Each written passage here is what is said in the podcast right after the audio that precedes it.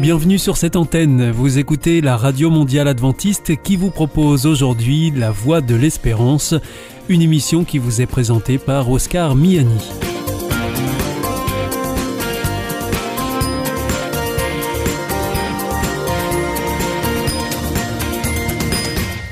C'est avec euh, grand plaisir que je vous retrouve sur notre antenne.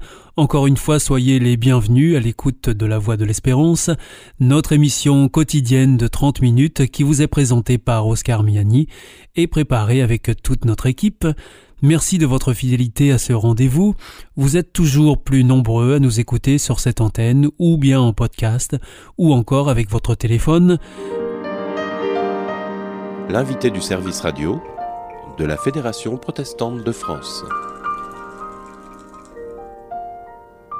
Nul ne doit être inquiété pour ses opinions même religieuses, pourvu que leurs manifestations ne troublent pas l'ordre public établi par la loi.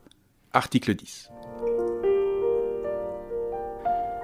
En août 1789, à Versailles, l'Assemblée nationale se réunit en constituante et adopte la Déclaration des droits de l'homme et du citoyen. En décembre 1948, à Paris, l'Assemblée générale des Nations unies adopte la Déclaration universelle des droits de l'homme. Son ancêtre, la Déclaration des droits de l'homme de 1789, se réfère à l'être suprême. Mais quelle est l'origine religieuse des droits de l'homme? Quelle est l'influence du protestantisme sur la naissance des droits de l'homme et sur leur évolution? Pour en parler, Valentine Zuber, historienne spécialiste de la liberté religieuse et des droits de l'homme. Bonjour Valentine Zuber. Bonjour.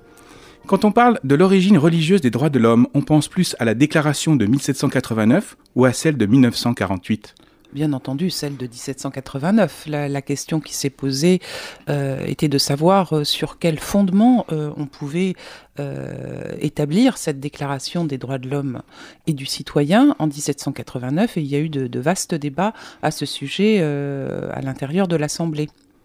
L'article 10 de la Déclaration de 1789, nul ne doit être inquiété pour ses opinions, même religieuses. Tout est dit, Valentine Zuber? Non, tout n'est pas dit. Et le protestant euh, qui a longtemps bataillé euh, pour cet article 10, pour cet article 10 sur la liberté euh, de religion et de conviction, le pasteur Rabou Saint-Étienne était fort déçu le soir même de cette adoption. Parce que cet article, si on le lit attentivement, assure bien la liberté de conscience, hein, la liberté du fort intérieur des individus, enfin des citoyens, mais il ne dit rien sur la liberté de culte. Et le pasteur Rabot Saint-Étienne, évidemment, bataillait pour que la liberté de culte, c'est-à-dire la liberté d'expression euh, religieuse dans l'espace public, soit accordée aux protestants. Or, cet article n'en disait rien et faisait même peser une sorte de menace sur cette liberté avec la, fin de cet article qui parle de l'ordre public établi par la loi. Heureusement, euh, plusieurs euh, décisions assez rapidement euh, ont été prises par l'Assemblée constituante qui ont rétabli les protestants dans la citoyenneté et cet article est maintenant interprété comme un article de liberté religieuse. Concrètement, cet article a permis de faire quoi aux protestants? Il a permis aux protestants d'exister comme des citoyens comme les autres. Les juifs, ce sera un petit peu plus tard, mais il dissocie, si vous voulez, la citoyenneté et l'appartenance religieuse. Et donc, il permet un certain pluralisme dans la société et l'égalité entre les citoyens, quelles que soient leurs convictions. Donc, plus besoin d'avoir la religion euh, d'État pour pouvoir bénéficier euh, de certains droits?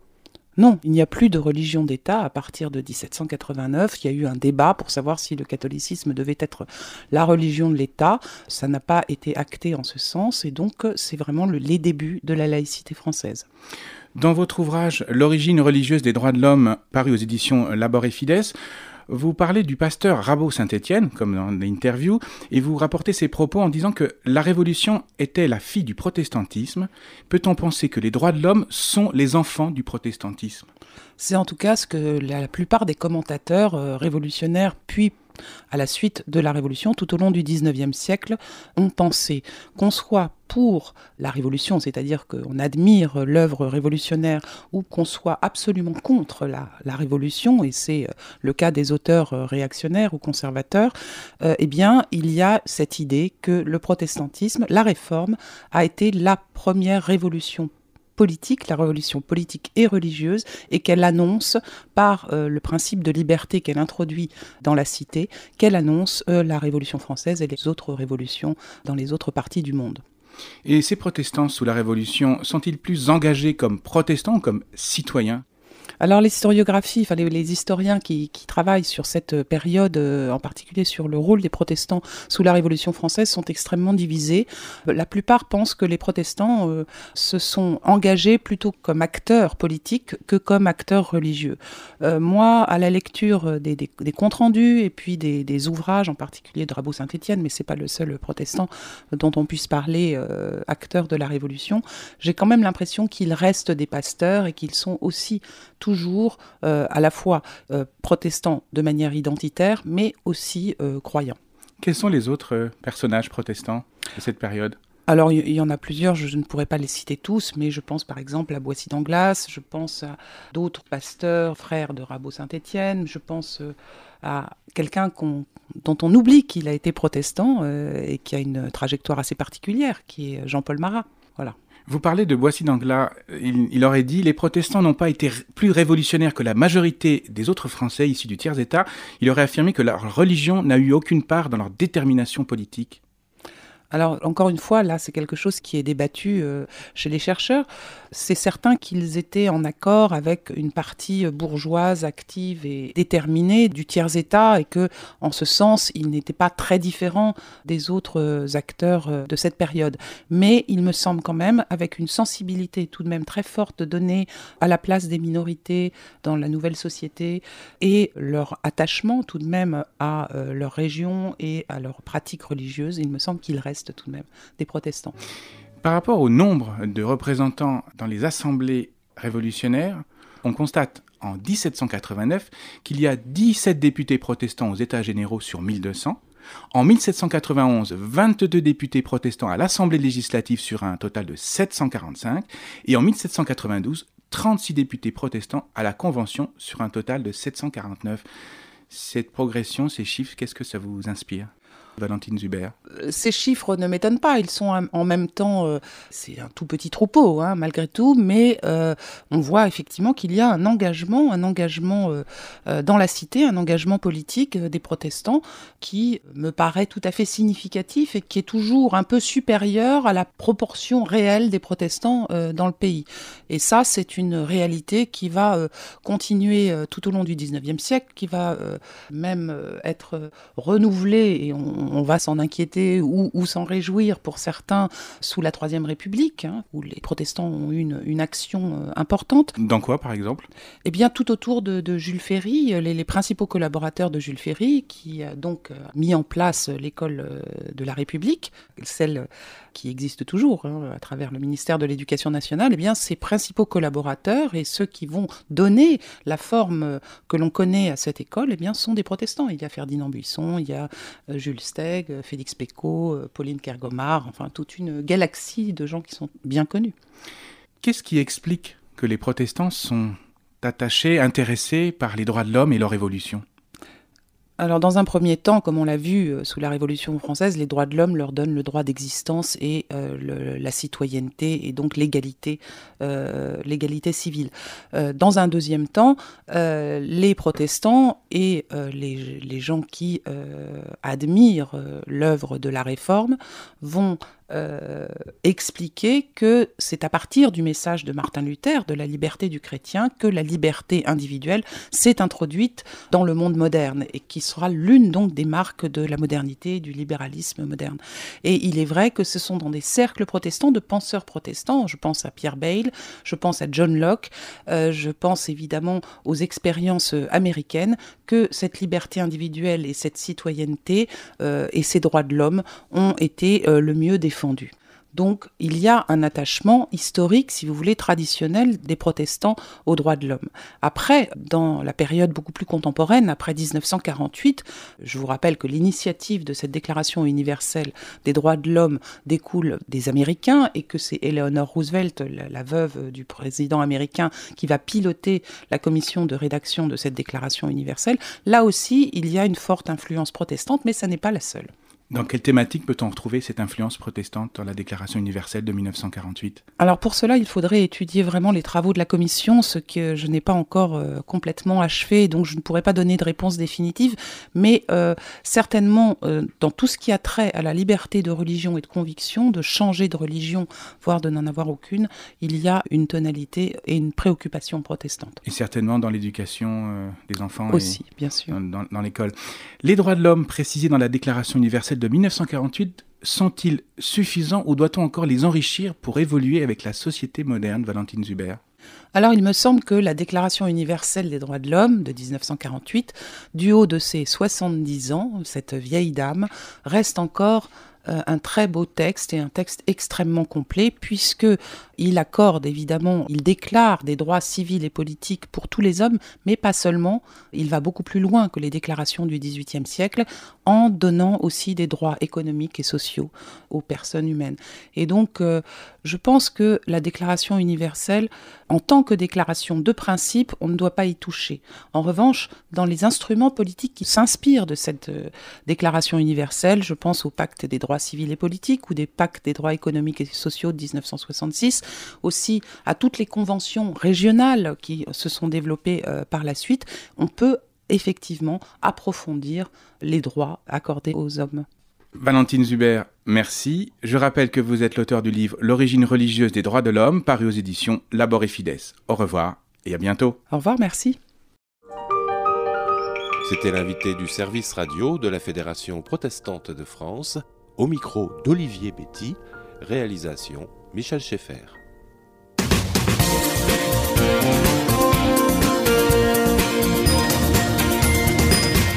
Vous retrouvez tous nos programmes sur de nouvelles fréquences ondes courtes, sur les 6155 kHz bande des 49 mètres à 4h30 en temps universel, sur les 15145 kHz bande des 19 mètres à 8h et toujours en temps universel. C'est vous l'histoire.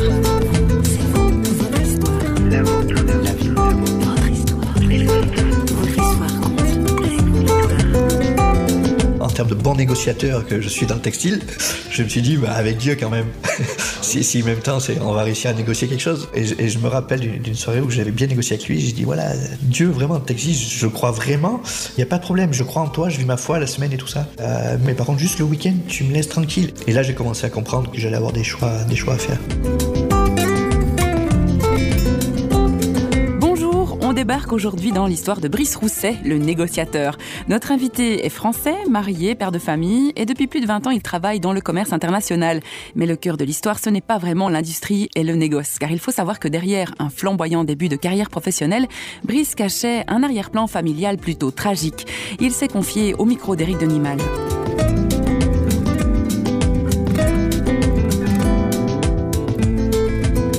Parcours familial qui n'a pas été des plus simples ben, Ma mère, en fait, a décidé de mettre fin à ses jours, j'avais une vingtaine de mois, donc ça a débuté de façon un petit peu spéciale. On m'avait caché ce suicide parce que moi, on m'avait toujours dit que ma mère avait été malade. Et en fait, j'avais 17 ans et demi quand je suis tombé sur des photos et j'ai dit à ma tante que cette dame-là ressemblait beaucoup à, à ma sœur. Et en fait, on m'a avoué que c'était ma mère et j'avais jamais vu une photo d'elle auparavant. Et voilà. En fait, il faut savoir aussi que à, 17 ans, j'ai retrouvé mon père assassiné dans un, dans un règlement de compte. Mon père était quelqu'un d'un petit peu atypique, quelqu'un un peu violent. J'ai subi cette violence, que ce soit morale ou physique. Et en fait, j'ai jamais trop ressenti l'amour de, de, mon père. Mon père m'a jamais dit qu'il m'aimait. À mon avis, j'étais pas spécialement voulu. J'ai toujours vécu comme ça. Alors, donc, euh, à votre adolescence, vous découvrez que votre mère euh, est, décédée, est morte d'un mm. suicide. Vous découvrez aussi que votre père se fait assassiner. Mm c'est destructeur, ça, même pour un adolescent qui a tendance à tout rejeter. Ouais, c'est destructeur et c'est pour ça qu'à partir de là, euh, j'ai décidé de plus dépendre des gens. Et donc j'ai pris l'initiative d'arrêter mes, études. J'étais plutôt un bon étudiant. Un ami à moi cherchait un commercial pour, pour travailler dans l'import-export et j'ai tout arrêté du jour de même pour faire ça. Je voulais gagner de l'argent, je voulais voyager et j'avais la fibre commerciale. Quoi. Mais en même temps, j'ai commencé à, à dériver un peu. Comme je gagnais de l'argent, j'ai commencé un petit peu à, faire la fête. Et petit à petit, je me suis fait une vie où je travaillais la semaine et je commençais à vraiment, vraiment m'alcooliser le, week-end parce qu'en plus, j'étais dans le milieu du foot avec, euh, avec tout ce que ça entraîne, avec la troisième mi-temps, avec les discothèques, tout ça. Et j'ai commencé vraiment à dériver dans cette, dans cette vie-là avec tous les, les abus que ça peut entraîner. J'ai commencé à, à, fréquenter des filles, uniquement des femmes mariées, tout ça. Comme ça, je savais que le lendemain, il n'y avait aucune attache, tout ça. C'était vraiment un, un échappatoire où, voilà, et c'est là où j'ai commencé à toucher à tout ce qui est alcool, tout ce qui est drogue et tout ça. Et puis comme j'avais un peu de, caractère, un peu de charisme, ben, j'avais toute une bande avec moi qui me suivait, donc j'avais vraiment une étiquette de coller sur moi qui, qui me plaisait en fait.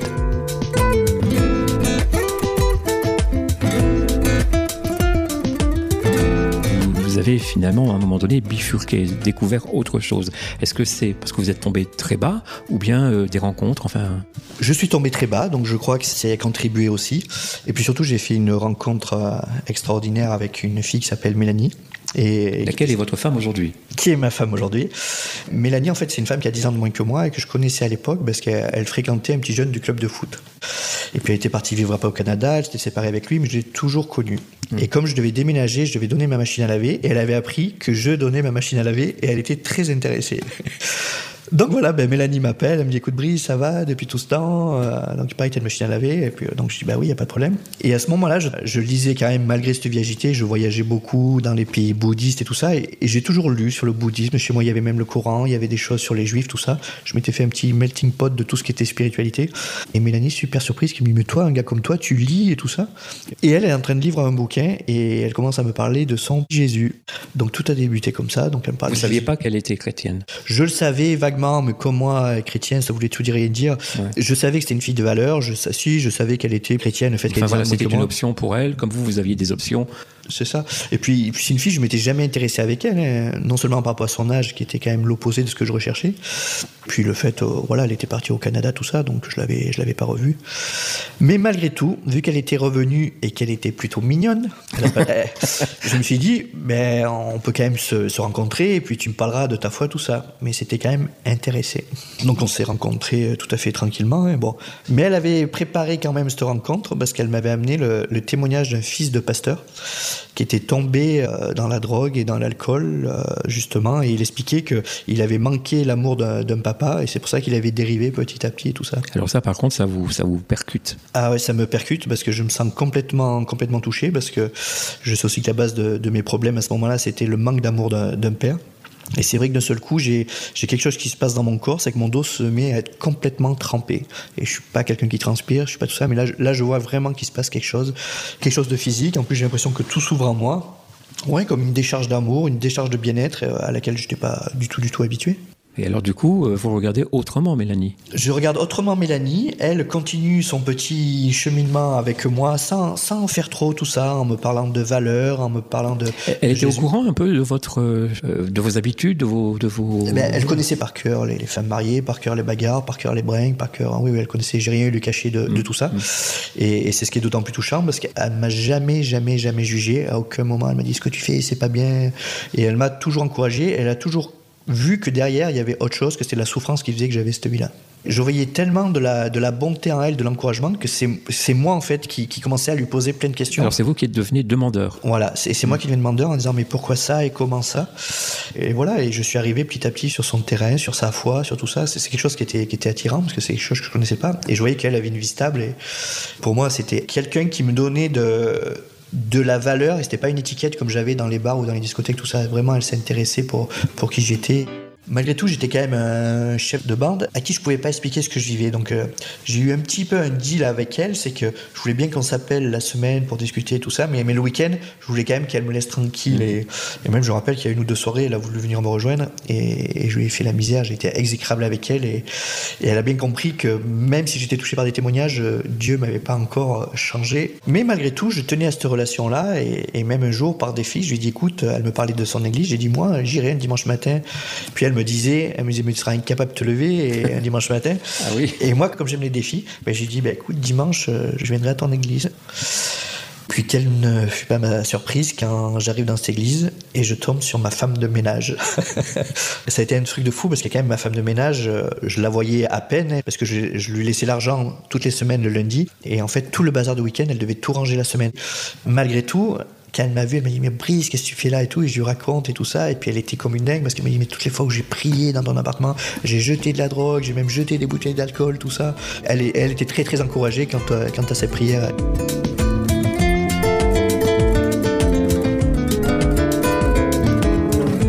Il fallait que je trouve un compromis hmm. entre ce que j'étais en train de développer comme foi et, la vie que j'avais que je voulais absolument pas laisser tomber. En termes de bon négociateur que je suis dans le textile, je me suis dit, bah, avec Dieu quand même. Ah si, si, en même temps, on va réussir à négocier quelque chose. Et, je me rappelle d'une soirée où j'avais bien négocié avec lui. J'ai dit, voilà, Dieu, vraiment, le textile, je crois vraiment. Euh, merci pour Mélanie, merci pour tout ça. Mais par contre, juste le week-end, tu me laisses tranquille. Mais il n'y a pas de problème. Je vis ma foi, je crois en toi, je vis ma foi la semaine et tout ça. Et puis, je suis allé à une soirée. Et puis, au bout d'un jour ou deux, alors que c'est vraiment pas grand chose par rapport à ce que je prenais à l'époque, ben, je suis tombé raide par terre et je me suis euh, retrouvé le lendemain chez moi, c'est ces deux femmes qui m'ont ramené tout ça. Et là, j'ai commencé à comprendre qu'on négociait pas du tout avec Dieu et que j'allais avoir des choix, des choix à faire. Et puis à ce moment-là, justement, euh, il y avait un concours de circonstances. Comme je faisais beaucoup de voyages en sac à dos, j'avais prévu de traverser Israël en, sac à dos.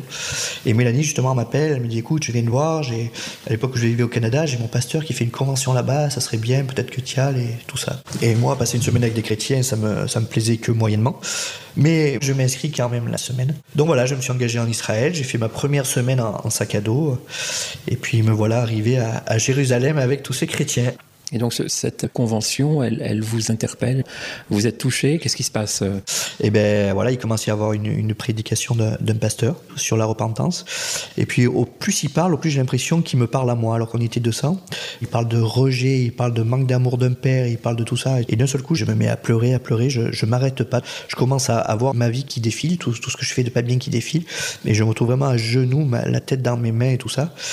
Et puis au bout d'un moment, je me trouve en face de mur. Ça, c'est quelque chose incroyable. Je me trouve en face de mur et je vois Jésus sur ce mur-là. Là, là, vous parlez d'une espèce de vision. C'est comme une vision, et en même temps j'ai peur, en même temps je vois mon passé défiler avec toutes les bêtises que j'ai fait, et en même temps que Jésus qui me dit, écoute Brice, ouais ok, t'as fait ça, t'as fait ça, t'as fait ça, mais n'oublie pas, t'as aussi fait ça, et il m'a tout montré des choses très très graves que j'ai faites dans ma vie, des choses que j'avais complètement enfouies, et qui m'a tout remis au grand jour. Et d'un seul coup, il me dit, ben maintenant, tu fais comme tu veux. C'est soit tu fonces droit dans ce mur, soit tu viens avec moi. Et c'est pareil une fois de plus, c'est par défi. Je dis non, non, mais moi, je vais pas m'exposer la tête contre ce mur. Ok, je décide de te suivre, Jésus. C'est, je crois que c'est pas pour aujourd'hui que j'étais à des milliers de kilomètres de, l'endroit où je vivais, tout seul, en tête à tête, en disant bon allez maintenant, soit tu te cases dans ce mur, soit tu es avec moi. Et, et c'est vraiment là où j'ai dit ok Seigneur, je te suis, tout ça.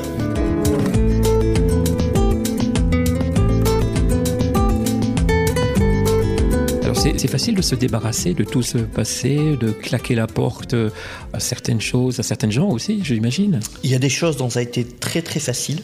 Tout ce qui est discothèque, tout ça, c'est très très facile. Après, j'ai la chance d'avoir une Mélanie à côté de moi qui m'a un peu calmé quand j'entrais d'Israël parce que moi d'entrée, je voulais faire écouter des louanges à tous mes potes qui venaient boire des bières à la maison.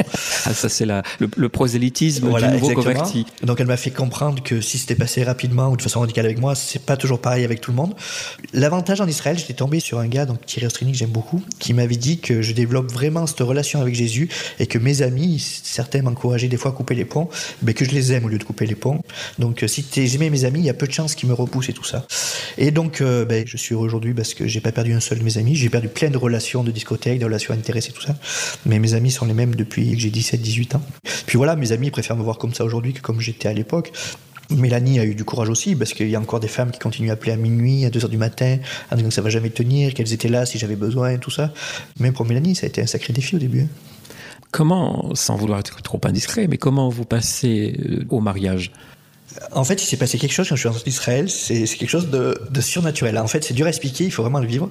C'est quand on s'est donné rendez-vous à la place des Clairs à Valence. Et honnêtement, ça s'est fait comme dans les films. Elle est arrivée d'un angle d'une place et moi de l'autre.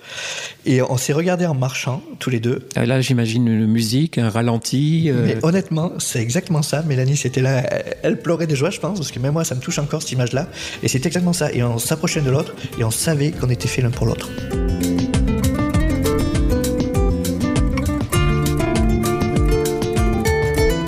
Romantique conclusion au tumultueux parcours de Brice Rousset. Si vous voulez réentendre cette émission, rendez-vous à tout instant sur notre site parole.fm. C'est là que vous pouvez écouter encore d'autres tranches de vie. Les témoignages ne manquent pas. Au nom de l'équipe de Radio Réveil qui réalise ces programmes, je vous salue et vous dis à bientôt. Bye bye.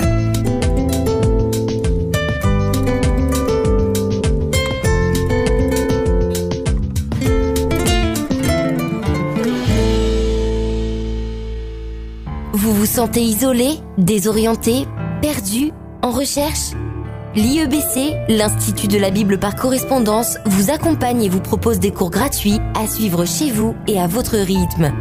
Retrouvez-nous vite sur www.iebc.org et vous verrez, votre vie va changer. Parce que croire, c'est la vie. Si vous souhaitez réécouter ce programme ou bien le partager avec vos amis, retrouvez-nous sur www.awr.org. Vous pouvez aussi nous suivre par téléphone depuis la France. Il vous suffit de composer le 01 80 14 44 77. En dehors de France, c'est le 00 33 1 80 14 44 77 et depuis les États-Unis, eh bien il vous suffit de composer le 1 712 432 9978. Et pour nos coordonnées de postale, c'est la Voie de l'Espérance, IEBC, boîte postale 100 77 193, Damary Lélis, CEDEX.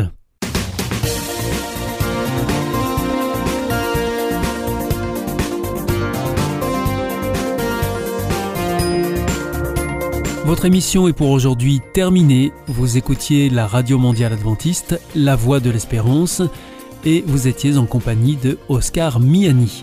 Nous vous donnons rendez-vous demain à la même heure pour votre nouveau programme. Au revoir.